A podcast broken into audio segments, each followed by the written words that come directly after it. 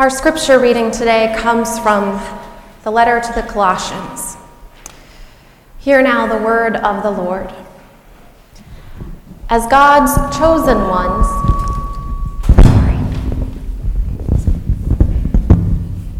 Try that again.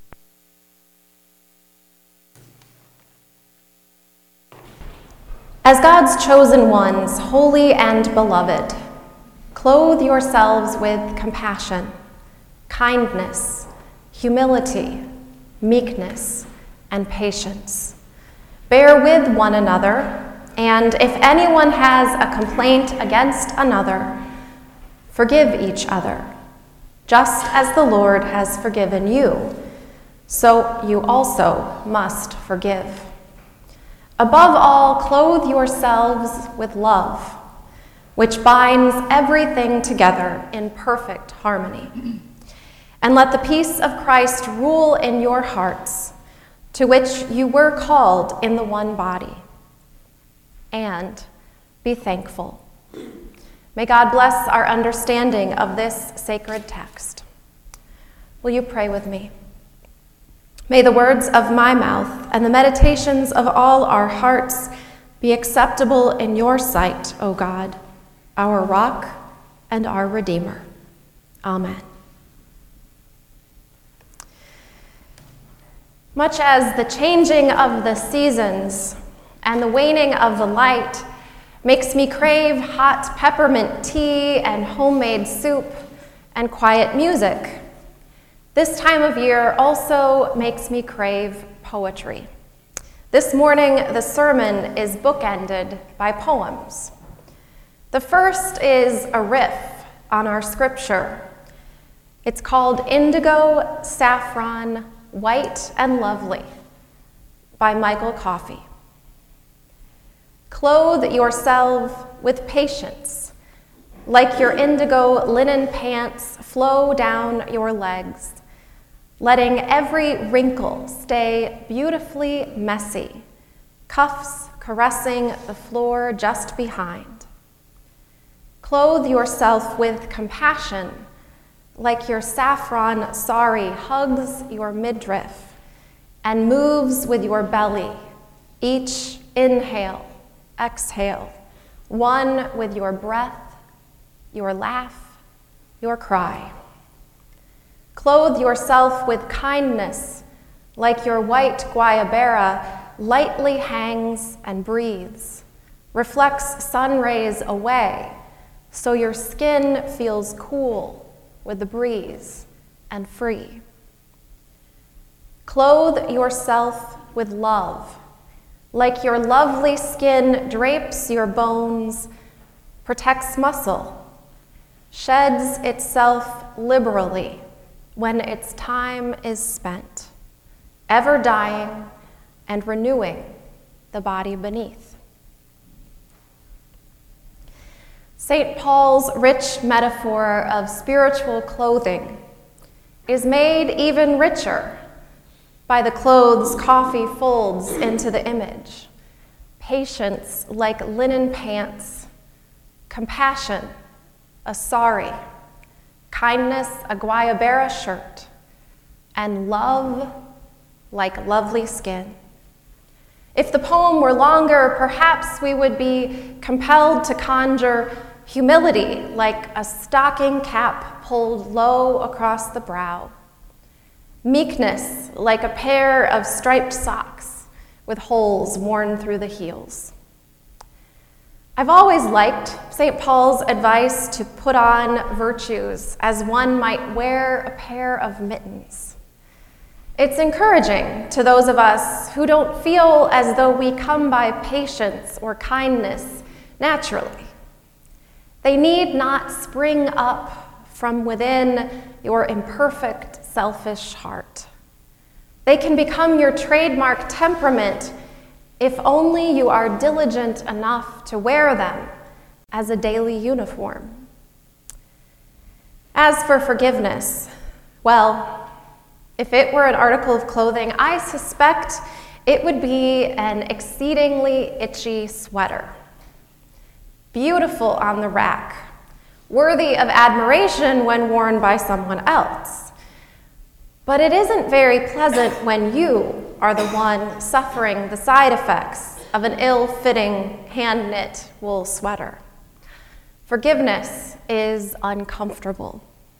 Though, really, if we're honest, remaining in a state of bitter resentment isn't exactly as cozy as a pair of fleece sweatpants. Not long ago, on one of my early morning walks with my dog, I listened to an audiobook called Unoffendable.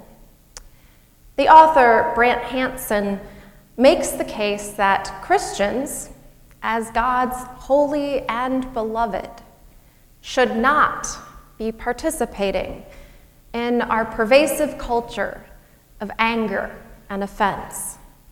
The way he sees it, many people live in a near constant state of indignation and agitation, continually reacting to all the irritating things other people say and do. We should forfeit our right to be offended, he writes. That means forfeiting our right to hold on to anger. When we do this, we'll be making a sacrifice that's very pleasing to God. It strikes at our very pride. It forces us not only to think about humility, but to actually be humble.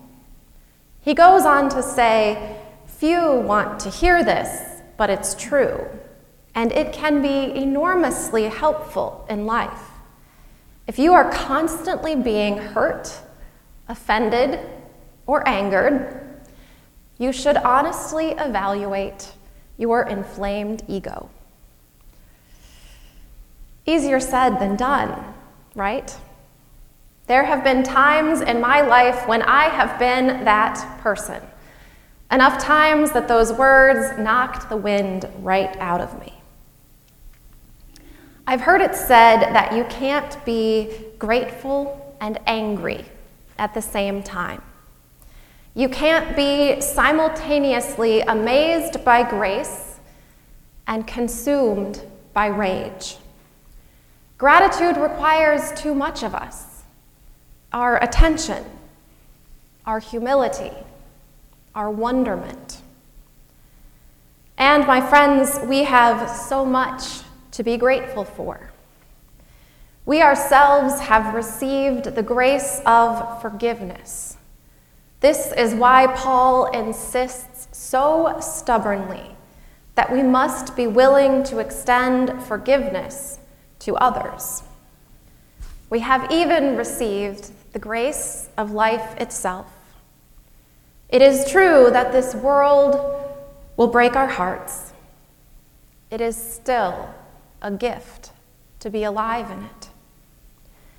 Everything we have everything we are, is pure gift.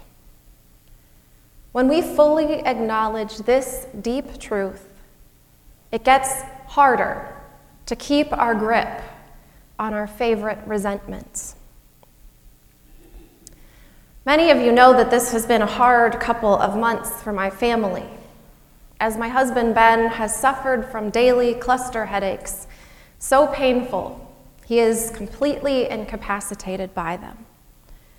We began to hope that the awful season might finally end a week ago when he saw a specialist who knew precisely what cocktail of medications to prescribe.